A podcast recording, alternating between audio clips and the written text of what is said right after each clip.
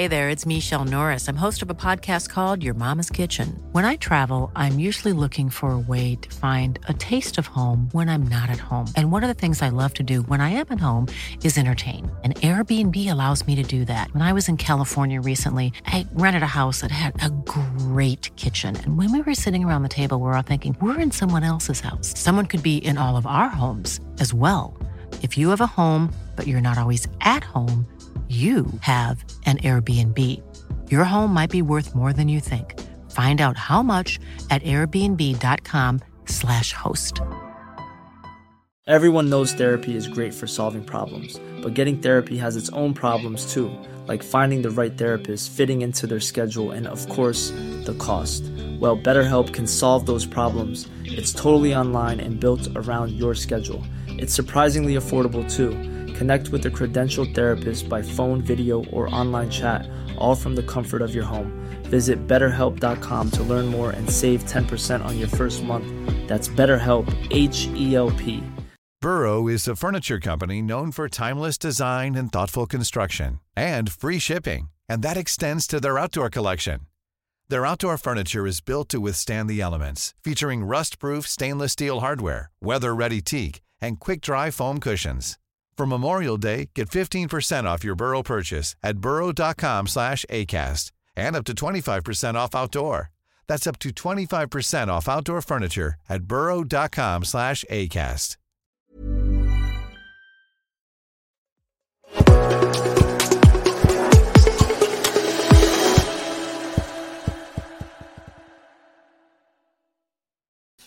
Hello, everyone. Charles Watts here. It is Sunday. I hope wherever you're watching or listening to this around the world, you are having a fantastic weekend. We're what eight days now into the interlull. Seven days. Actually, it was seven days today, wasn't it? That fantastic win for Arsenal against Manchester United at the Emirates last weekend. Who could forget that? I was just talking to someone about that actually, about how great great that day was. Still, uh, still can't flick past that Gabriel Jesus goal if it pops up on my timeline at the moment. Um, and so, yeah, only seven days to go to Arsenal are back in action against Everton next weekend. Of course, that was a game that was going to be being played on the Saturday, but it's now been switched to the Sunday. Arsenal heading to Goodison Park. Can they finally get that Goodison Park hoodoo off their chest? Fingers crossed they can. They didn't manage it last year. A horrible, horrible day up on the blue half of Merseyside last season. That 1 0 defeat uh, in Sean Dyche's first game in charge. Arsenal going to face exactly the same sort of thing at Goodison next weekend. Hopefully, they are better equipped to deal with it and they put in a better performance than they did last weekend. Uh, we've got quite a few things to talk about today, even though it is Sunday, even though it's relatively quiet. Of course, we'll talk about Nicolas Pepe, who has now finally left Arsenal. It has been confirmed by the club. Uh, we'll talk about a very disappointing night for Arsenal women in the uh, Champions League, or a disappointing day for Arsenal women in the Champions League. Awful result that, you know, real consequences in terms of the season to come uh, going out against Paris FC yesterday. And we'll talk about some of the international football that has gone on. We've got some comments and questions from you guys as well. So plenty to discuss. And we'll start with Nicolas Pepe, who Arsenal have now confirmed has left the club. That statement coming sort of late yesterday afternoon. Arsenal saying we've agreed with Nicolas to terminate his contract with immediate effect. Um, everyone at Arsenal thanks Nicolas for his contribution during his time with us and wish him well for the future. They talk about how he's, you know, his brief sort of time at the club, made 111 appearances in all competitions, uh, and uh, obviously highlight there that he played a key role in the FA Cup win uh, in 2020 as well. Now we all knew this was happening. Of course, it's been going on just throughout the last few days.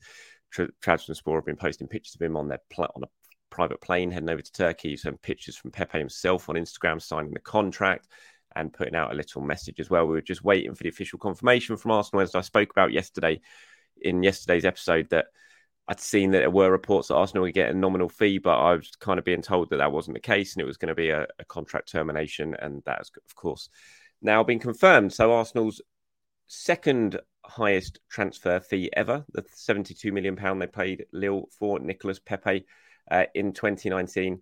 Four years later, they have paid him to leave with one year left on that contract. So in fact, they still owe, I believe, because of the payment structure that they was agreed with Lille at the time of signing of 72 million, that was going to be spread over the five years, of course. I believe they still probably have a payment still to make to Lille uh, for Nicolas Pepe. So, yeah, a very costly error at the end. Um, obviously, I spoke about it in the last couple of videos in terms of my thoughts on Pepe as a player and how I don't think he was dreadful at all during his time at Arsenal. When, when he played, he played pretty well at times. Um, you know, as I said, he had a big part to play in that FA Cup win in 2020. He had a really good season, or really good end to the second season, where he scored a lot of goals um, in all competitions when Arteta was in charge. But then it all just sort of faded away, and you know, clearly wasn't a 72 million pound player, but he had some good moments.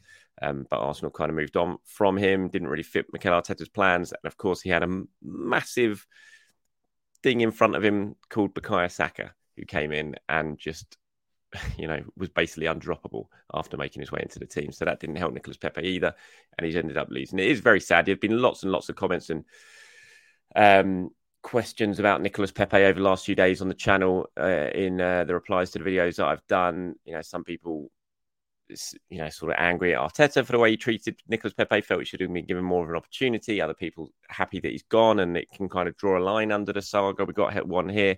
Um, from Crefton and Pepe is worth much more. And if it wasn't so obvious, we desperately wanted to get rid of him, we'd have got more. We're really terrible at se- selling. We are so public in how we value our players, so open in what relations are like with the manager and the club. We don't hold cards close to our chest, and it's hurting us. At the same time, these things take time to change. Improvement has been made. It's just that the window has been a step back on that improvement, according to me. Even though we probably got market value for Balogun, the holding deal was just atrocious, bordering on shameful how how we got so little for an English Premier League proven centre back is beyond me. And it probably wouldn't have been better to keep, and it probably would have been better to keep him as image for our club. Yeah, look, I, I agree. I think we, we, were all looking at this summer as a summer to see how Arsenal did. Could they improve that um, image that they've got in terms of being poor sellers? I don't think they really have. I don't think they've done terribly. I think there's been some good deals. You know, Granit Xhaka one I think has turned out to be a good deal despite him being a very good player. I think they got good money for Granit Xhaka, but like you said, the Rob Holding one, I think is just an atrocious piece of business. I don't understand how that has happened um, or why that has happened. I'd rather have kept Rob Holding for the season and then and have him in the squad as a potential backup option than give him away to one million pounds to another Premier League club. I just, I just don't get that. Pepe, I look, I can see there'd been mistakes made, and I think Arteta doesn't help himself at times um, when he the way he manages players who are out in the cold a little bit. You know, their plummet, their value does plummet as a result. Um, and you know, I'm certainly not the only person to think that. I know people think that about him. And you look at Ainsley Maitland-Niles, for example. You know, that was a clear situation when Arsenal could have sold him for 20 million, didn't, kept him. Then he went out in the cold, didn't feature at all, and Arsenal ended up losing him for free as well. And now, you know, Nicolas Pepe slightly different because of the wages he was on. It was very difficult to shift. You know, Arsenal are hoping he would have a good season over in France last season, and maybe Nice would take him on a permanent basis. That didn't happen. He had an all right season. He had injuries. Nice decided not to take him on a permanent basis, and that let off left Arsenal in a difficult position. And I always kind of felt it was going to be a contract termination, and and that is a that's the way it's proven. And um, yeah, I think when you kind of look at Arsenal's summer in terms of selling, they got in about sort of just over eighty million pounds. I think eighty five million pounds for for players, which isn't bad, but it could have been better. I think they certainly wanted to bring in over 100 million pounds. And I think the big key to that is just Kieran Tierney. I think you add a 25 million, 30 million pound sale of Kieran Tierney into the mix and onto that sort of sales sheet, and then you're taking it to around sort of 115 million pounds in terms of money received. And I think it looks an awful lot better. And, you know, Arsenal started the summer expecting to sell Kieran Tierney and bringing in 30 million odd quid it didn't happen. Bids didn't arrive, which is a real, real surprise. And I think when you kind of look at the summer as a whole, that's the big one that has really, really disappointed. And hopefully,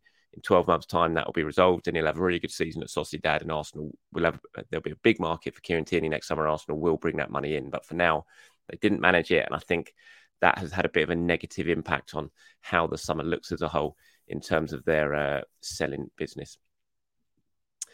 Uh, okay, let's quickly go on to international matters now. Yesterday, and Zinchenko, really good day for him and for Ukraine. 1 1 draw with England. So you had Zinchenko on one side, you had Declan Rice and Bukayo Saka starting on the other side. You obviously had Eddie Nketiah and Aaron Ramsdale as onion substitutes on the bench. Zinchenko opening the scoring for Ukraine. Really emotional day for them, for him. You could see what that goal meant to everyone in the stands and to the players, especially and to Zinchenko. It's a lovely picture here. If you haven't, if you're watching this on YouTube, you can see it Zinchenko when he was celebrating up to the camera screen. You've got his wife shared a picture of his daughter watching from home, and that celebration that he did with a little heart symbol, you know, was dedicated to his daughter. Really lovely touch from him, and you could see what it meant. It was a lovely goal as well uh, from Zinchenko, such a quality player.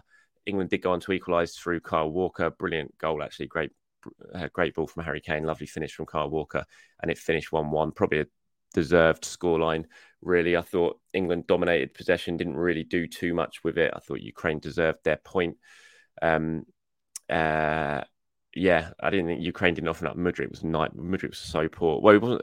He, he, kind of was poor, but Kyle Walker was just absolutely immense. It was honestly like a, a men versus boys type contest. Whenever Mudryk tried to square him up and go one on one, Kyle Walker was just so dismissive of, it, of him. He just knew that he had him, and that uh, wouldn't be able to get past him. And uh, yeah, it was it was men against boys sort of stuff that. And Mudryk's toils, I suppose, since he's moved to Chelsea and didn't move to Arsenal, certainly continue. But I'm still convinced he's a very good player. And had he gone to Arsenal, it would have been a completely different story for what's happening for right now. So that was a good, good result for um, Zinchenko. Really interesting game here. Uh, Japan versus Germany. I don't know if you saw the result, and if you're watching this on the screen, you can see right now Japan winning four one in Germany. So that was and it was Tomiyasu versus Havertz. Havertz was playing as the nine for Germany. Tomiyasu was playing as the left-sided centre back for Japan. Played really well. Tomiyasu Japan winning 4 1 in Germany. What a remarkable result that was. Nine months before Germany kick off Euro 2024 at home, of course, in Germany.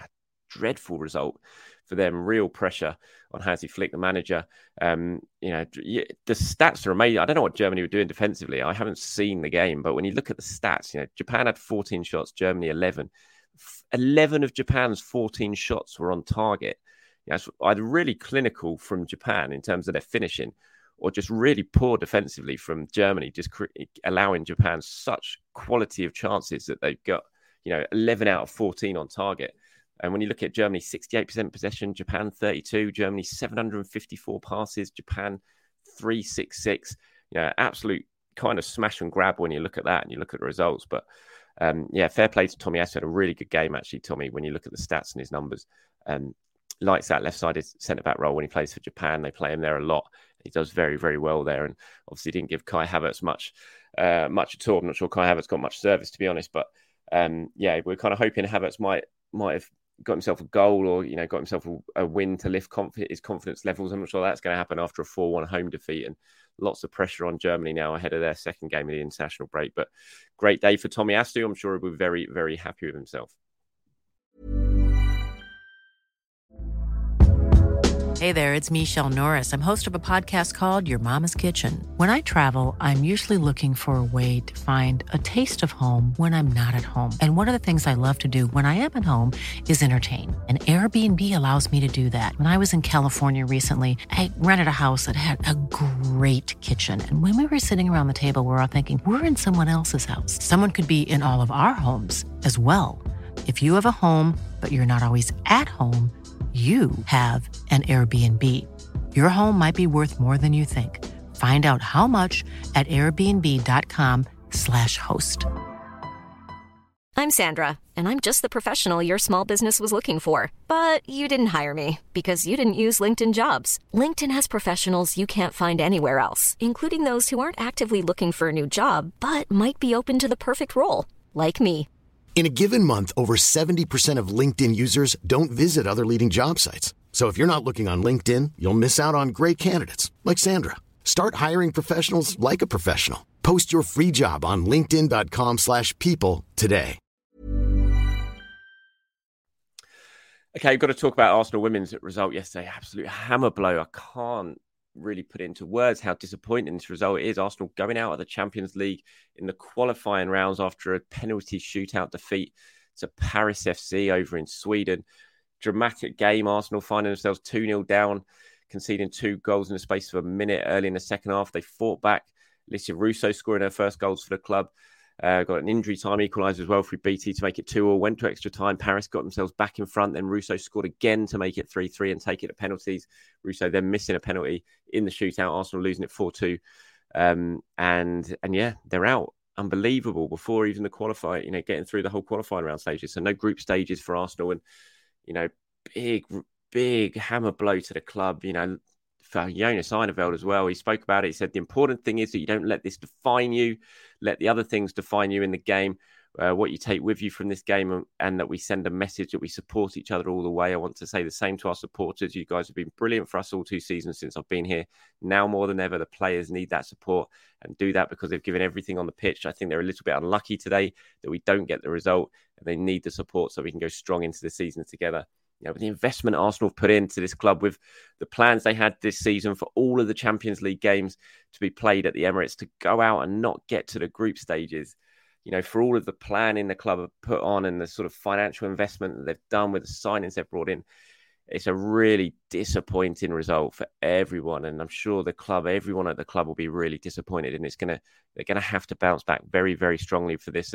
Course, it probably will help them when it comes to the WSL campaign without European competition to sort of focus on the going to the Conti Cup now but that's just going to be scant consolation. You know, after what Arsenal did in the Champions League last season, that brilliant run through to the semi-finals, those amazing days at the Emirates, those nights at the Emirates, you know, they would have been everyone would have been focusing on bringing those back, and you know, and the plans are in place to bring those back and to go out the way they did. Yeah, it's just an absolute disaster for them, and it's going to take them an awful lot of time. You'd think to get over it, but they're going to have to get over it quickly and concentrate on the league when it comes around. I mean, the timing of this is not it's you kind of looking at it and think, how can this be fair? Really, you know, the World Cup three weeks ago, and you know, no time for sort of training or anything like that. Just get thrown into these games of such importance. You know, I'm sure Arsenal feel it's kind of a little bit hard done by in terms of how it's all worked out and the planning for it and the scheduling. But even so, you've got to win those sort of games, and to to fail to do that, it's just an absolute, you know, really really tough one to take for them. And there'll be so much disappointment today all around the club and everyone over, over in Sweden who watched it as well. So, yeah, tough, tough day for the Arsenal women. Okay, a few questions and comments before we cut this one uh, short. We've got one from MP Stevens says, Hi, Charles. I don't want to write, uh, invite any unnecessary criticism on our Rolls Royce, but sometimes the leader's positioning is very worrisome and nobody seems to mention it. What I love after that, after what I love that after years we finally have centre backs we can be proud of, and I think a lot of Saliba's amazing last ditch ta- tackles could have been avoided entirely if his position was better, like that one against Crystal Palace. I love him, but he's certainly not as perfect as people make out. Love to hear your thoughts. Well, he's certainly not perfect, but I mean, he's tw- how's Saliba now? Twenty one. I don't think he's 22 yet. So, of course, he's not perfect. He's only been playing top level football for a couple of years. The fact he's been playing for a couple of years only and he's producing the performances he's producing is just unbelievable, really. And it shows that he's a generational defender. But of course, he's not perfect. He's just going to get better and better and better. You know, imagine Saliba when he's 28, when he's got seven or eight years' experience playing behind him. You know, when he's Van Dijk's age, to be, you know, someone like that, that experience. You think of the great Italian centre backs, you know, what age they were and how good they were when they got to their 30s, you know, your Chiellinis, all those sort of players uh, Cannavaro. You know, Saliba, the, the, world is his oyster in terms of how good he can be. He's, you know, 21 years old and he's doing what he's doing now. Yes, there'll be little errors there. There'll be errors of judgment, like you said, positioning errors. But that's all things you learn as you get older and you continue to play and you continue to get top level experience against the best strikers in the game. He's just going to get better and better. I, I cannot even comprehend how good Saliba is going to be when he's 28. If he stays injury free, if nothing happens to him and he can continue to sort of progress as he's progressing now when he's 28, he's going to be an absolute. I, I, cannot see there's going to be a better defender in world football when he's 28 years old than Saliba, given the attributes he's got and given how good he is playing now at such a young age. So, yeah, I don't think it's anything to worry about. Of course, there are slight little areas in his game, but um, my thoughts on the situation are there. You just got to accept that because he's such a young centre back, but he's just going to get better and better. And the good thing is, although he makes these a few errors positionally, he's got that recovery pace, like we saw against Crystal Palace, like we saw against Mbappe last season uh, when he made that tackle against uh, against him when he was playing for Marseille. He's got that unbelievable recovery pace where he can get himself back and sort of make up for that slight maybe positional error that he's made that has allowed the striker to get goal side of him. Uh, here's one from Zach says Havertz's agenda is getting old. He isn't the tip of the sword at Arsenal. People are expecting him to be the next Messi or something is unrealistic. He's becoming a workhorse for us. His stats are easily comparable to Xhaka's best season at Arsenal without the goals. And to be fair, he could have had a few and should have had at least one. He's adjusting well to his position and new teammates as well. He's come from an absolute club in turmoil and arriving at the second best team in the league with up, with young upcoming talent. He's not the big fish in our pond, so people need to stop thinking he is. I think that's a really good comment. That's why I, I put it off. I didn't want to really talk about Havertz in today's episode because obviously done so much talk about Havertz, and I had my say on it yesterday. How everyone seems to just be turning everything, no matter what the conversation needs, seems to be turning to Havertz. I just think it's really unfair. But I thought this was such a good comment from Zach. Um, you know, uh, deserved a, deserved a bit of an airing. I thought because he's exactly that. He is, you know, he's not this not been brought in to be this absolute goal machine, stroke creative machine. He is obviously this new type of team that Mikel Arteta is trying to build. He kind of is this kind of more workhorse type player. Like you said, his stats in terms of recoveries, running, distance covered, all of that sort of stuff is right out there with Xhaka's. The only big difference is the goals. And obviously that's a big difference. He is playing in a position where he needs to score. And he probably should have had three or four. Could have easily had three or four this season. Had he done that, I don't think anyone, you know, had he taken those chances, I don't think anyone would be piling on the way they are to him. So he just needs, as I've said, he just needs these big moments. He needs to take a couple of chances, relax a little bit in front of goal, take a chance. If he does that, I think the rest of his game is there, and then he'll kick on, and then people will stop talking and focusing on him quite so much. So well done, Zach. I thought that was a really, really good comment. Uh, here's one that uh, from Robin says Brazil's fan surprise at how good Big Gabby performed is killing me. Like he's been he's been easily Brazil's best centre back for the past 18 months and they didn't give him a chance. I'm not sure if he's been Brazil's best centre back. I mean, he might be. I can't, off the top of my head, I'm not quite sure who all the other Brazilian defenders are, but there's plenty of good ones. But yeah, I do agree. I thought that I saw that he's getting a lot of praise for his performance over in Brazil. Um, but yeah, I don't see why anyone should be surprised at that. We've seen it all you know, second half last season, I thought Gabriel was better than Saliba before Saliba's injury. I thought Gabriel was exceptional in the second half last season, produced real top level performances, and he's a top level player. I think that's why we're all so desperate to get him back in the team this season and so shocked that Mikel Arteta wasn't playing him. Hopefully that's changed now, and we're going to see Saliba and Gabriel, you know, for a long time playing at centre back for Arsenal together. Now he's back in the team, but uh, yeah, he deserves so many so much plaudits, Gabriel. I just think he's a fabulous player. He's excellent defender. He's cut out a lot of the errors that he used to make that were sort of costly when he kind of had a bit of, sort of brain freeze type moment. He's really limited that now. He's calm. He's a leader. He's a real handful in both boxes as well. You saw the part he played in Declan Rice's goal against Manchester United. He just he's just a handful. He occupies defenders from set pieces, and if he's not the one getting on the end of them, he's causing trouble, and that can give sort of space to other players to take advantage of it. So yeah, fabulous player, Gabriel. Delighted that he seems to be back in the team now, and long may that continue. Hopefully, this injury that he picked up for Brazil isn't anything serious, and he'll be back to play against Everton a week today. All right, that's it from me, everyone. Thank you very much for your time. As always, I really do appreciate it. And I do have a uh, very good end to your Sunday, wherever you're watching this or listening to it around the world. I hope you have a fantastic end to your weekend. I'll speak to you again tomorrow. Have a good one, people.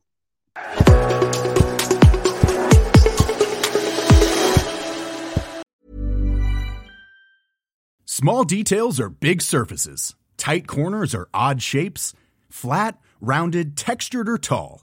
Whatever your next project, there's a spray paint pattern that's just right. Because Rust new Custom Spray 5 and 1 gives you control with five different spray patterns. So you can tackle nooks, crannies, edges, and curves without worrying about drips, runs, uneven coverage, or anything else. Custom Spray 5 and 1. Only from Rust Mom deserves the best, and there's no better place to shop for Mother's Day than Whole Foods Market. They're your destination for unbeatable savings, from premium gifts to show-stopping flowers and irresistible desserts. Start by saving 33% with Prime on all body care and candles. Then get a 15-stem bunch of tulips for just $9.99 each with Prime. Round out Mom's menu with festive rosé, irresistible berry chantilly cake, and more special treats. Come celebrate Mother's Day at Whole Foods Market Mom deserves the best, and there's no better place to shop for Mother's Day than Whole Foods Market. They're your destination for unbeatable savings, from premium gifts to show-stopping flowers and irresistible desserts. Start by saving 33% with Prime on all body care and candles. Then get a 15-stem bunch of tulips for just $9.99 each with Prime. Round out Mom's menu with festive rosé, irresistible berry chantilly cake, and more special treats. Come celebrate Mother's Day at Whole Foods Market. Target.